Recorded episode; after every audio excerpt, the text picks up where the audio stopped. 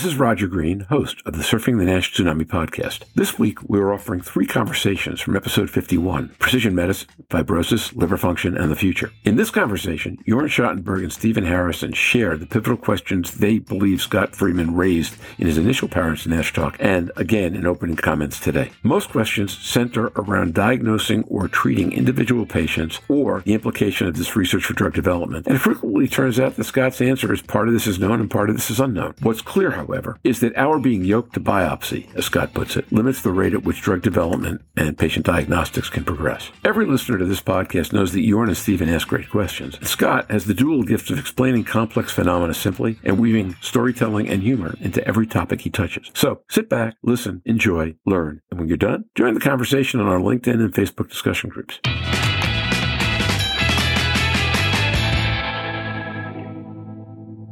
I'm going to turn to my colleagues, Dr. Schattenberg and Dr. Harrison and Ms. Campbell, and ask which one of you guys has the first question. Jorn Schattenberg. I'll just share you my thoughts quickly when Scott was talking, detailing this, and then maybe uh, Stephen can follow up. By the technologies that uh, Scott mentioned, we're able to paint a micro picture of the cirrhotic or the pre-cirrhotic liver and understand better how much diversity is, potentially is, or could be, and how much of that diversity we have to potentially address in patients. It gives us an idea on why certain drugs might or might not work in a subset of patients, why we have responders and non-responders. There's much more. If you're trying to transfer that into the clinical context of a patient responding or not responding to drug or having this cause of his liver disease or the other cause, this could be really one of the breakthrough observations. I'm still trying to put my mind around how the complexity of this is just so high. So I guess my first question to Scott is very straightforward is how do I integrate that in a single patient for then turning this to a better outcome or applying a right drug? If you have so many signals, how do you identify the relevant signal for these patients? How could we use this technology from your perspective, Scott? Scott Friedman. Uh, really good question, Jorn. And the answer is partly known and partly wishful thinking. The part that's known are things like pharmacogenomics. I think they're going to be laughing at us in another 20, maybe 40 years in how we prescribe medications. We say, oh, you know, you have this symptom or you have this disease. It could be something in the liver, it could be inflammatory bowel disease. And you have this disease. We're going to try drug A because that works in a lot of people. Oh, drug A didn't work. Let's try drug B. But now, even inflammatory bowel disease, and more importantly, in drug metabolism,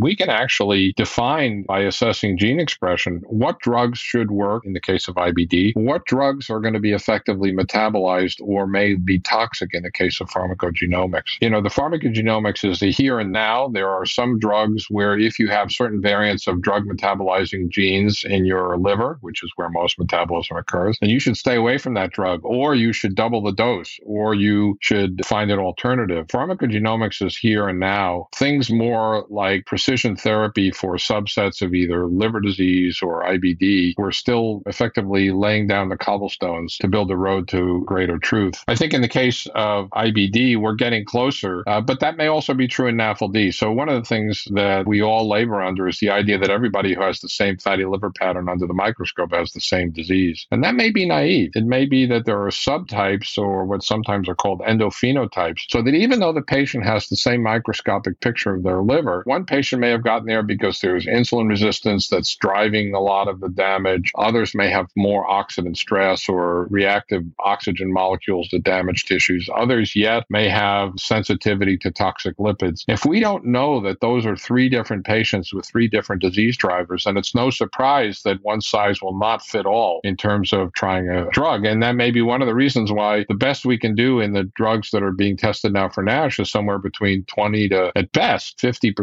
of the patients may be responding. And that's at best, probably closer to 25 or so. Um, so we need that kind of precision information, Jorn, to help define subtypes of disease that may be amenable to specific treatments. But we have a long, long way to go. There is one other point, and I made it in the lecture I gave to Steve's conference in Texas, which is the last thing clinicians want to have to do when they're seeing a new patient in 30 minutes and a follow up patient in 10 or 15 minutes, which is typical in our institution. The last thing they want to have to do is go interrogate interrogate their genetic information and decide what drug or what subtype of a disease they have. And so there is an ambitious effort, an international effort to develop the software to take all of that massive information and filter it and distill it down to actionable information so that when you're seeing your patient with the electronic medical record in front of you, the EMR will tell you, Dr. Harrison, your patient has this or that enzyme phenotype or this or that subtype of NASH based on his or her gene expression in their blood or their tissue. This is the recommended drug for your patient now in your practice. And it has to really distill it down to that because we can't expect busy clinicians to suddenly become geneticists or pharmacologists. There's a universe of information and technology being developed to effectively translate complex genetic information into actionable decision making at the point of care, at the clinic bedside, or at the bench in practice. Stephen Harrison. My mind is racing with so many questions, Scott, as I hear you talk. You know, just free association, just things that are coming to my mind. I mean, we talk about ballooned hepatocytes being essentially dysfunctional hepatocytes that that trigger activation of stellate cells. Is this stellate cells in senescence or these senolytic stellate cells? Could we call them like the equivalent of a ballooned hepatocyte? Is it like a senolytic stellate cell is a bad of the bad actor, if you will? Should we be now that we know what they are and now that we know that if we were to reverse engineer this and we could use CAR T therapy to identify these cells, is there a way we can identify a population of patients where this is a predominant player in fibrogenesis? And if so, could we target drugs, not necessarily CAR T therapy, but I wonder if some of our current drugs are behaving differently against this cell type? Is it's just a bevy of questions to ask is there a genetic polymorphism that could link to a higher proportion of these cells? Like PNPLA3 links to more fat, leads to more NASH. Is there a genetic polymorphism that links to a higher percentage of senolytic cells in a NASH patient? Terrific question. Answer unknown. Part of the answer, actually, you already gave away without realizing it. So the PNPLA3, which is uh, PNPLA3 is a gene that stands for patatin-like phosphatase 3. It came out of an unbiased genetic study of Helen Hobbs and her group at UT Southwestern some years ago. Patients who have a particular variant in PNPLA3 are at higher risk of developing NASH if they are obese. And that's important because lean patients with the risk polymorphism don't seem to have as heightened a risk. It's when you get obese. But it turns out that while most of the effort has studied how that gene variant affects injury to hepatocytes, it turns out that the PN, like every gene, it's expressed in more than one cell. It turns out that when PNPLA3 variant is expressed, expressed in stellate cells, those cells are more fibrogenic. So it begs the question maybe we should be thinking about variants that are affecting not just the way the target of the injury, the hepatocyte, is responding, but also what is downstream of that injured hepatocyte. In other words, what are the signals that are emanating from that injured cell that are saying, get here and help me make more inflammation, make some scar, let's mount some defense against this. I think we're going to see a growing list of gene variants that are affecting more than just the hepatocyte. We just have to look for them. In terms of the balloon to and I do need to make one small correction for your listeners, Stephen. The strict term would be senescent cells. Senolytic is a therapy, whether it's a cell or a chemical that kills senescent cells, and that we would certainly want to use senolytics towards senescent stellate cells. Are they like balloon hepatocytes? Well, in a way, although uh, you know, I think to our best guess is that balloon hepatocytes are a special kind of injured hepatocytes that's releasing a lot of dangerous fatty toxic lipids. So that's leading to the signals. The stellate cell is this poor reactive cell that's saying, uh oh, I'm seeing all these signals. Time to wake up, activate and make some scar to protect this tissue. So they're kind of a yin yang where one provides the signals, the other is, re- is the responder cell. Yeah, thanks for clarifying that. That that makes sense. If if you were to look to the future, do you see a day where we could easily assess by imaging this cell type? Well, yes, the short answer. The longer answer is uh, I actually I thought about this about 20 20 years ago and filed a patent, which was issued but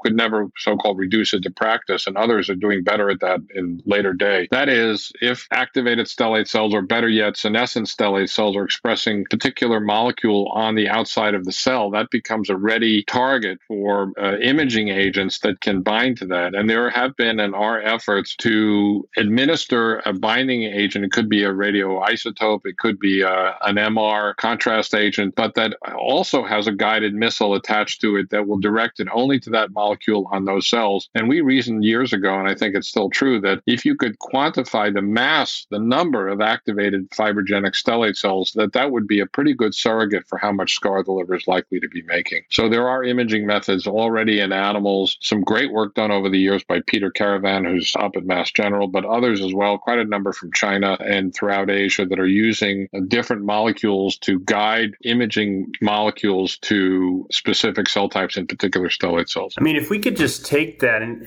relate this back to drug development, where we're looking to find a drug that changes how people feel, function, and survive, and, and we can link it to an outcome. I wonder if we could measure these cells and use it as a surrogate for portal hypertension. Spleen size, spleen volume, all link very nicely to HVPG. And I, to me, this is an area that's just ripe for investigation and has a direct link back to drug development. Amen, brother. We are yoked to pathology, which was a powerful tool in the late 19th and to the mid 20th century. And we are now being held back by our insistence that we do liver biopsies and look under the microscope at these different features that tell us how the patient is doing. And while they are certainly informative, first of all, we can get a lot more information out of a liver biopsy than simply what the pathologist tells us, meaning we can evaluate that liver tissue using AI driven or artificial intelligence driven machine learning to quantify every dot and and pixel and pattern in that liver tissue in a way that no human eye could ever amass. So if we do biopsies, we need to do a whole lot better in capturing that information. But remember, and you know this very well, Stephen Jorn, that the,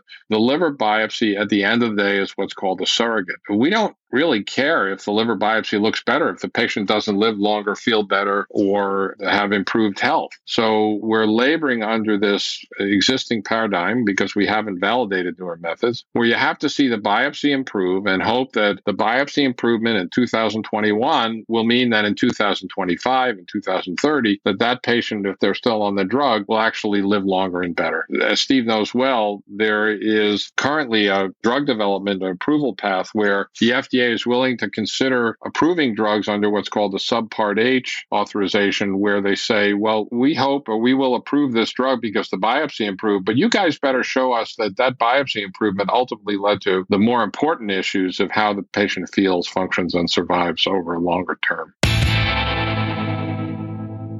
And now, back to Roger. We hope you've enjoyed this recording. If you have any questions or comments about the content of this conversation or the entire episode, please send an email to questions at surfingnash.com. We'll be back next Wednesday, October 27th, to discuss using MRE to predict outcomes in chronic liver disease with Alina Allen of the Mayo Clinic. Ian Rowe will also join to share questions and reflect on how this connects to some of his work in Leeds. I hope you'll join us then. Until then, stay safe, surf on, see you on the podcast. Bye bye now.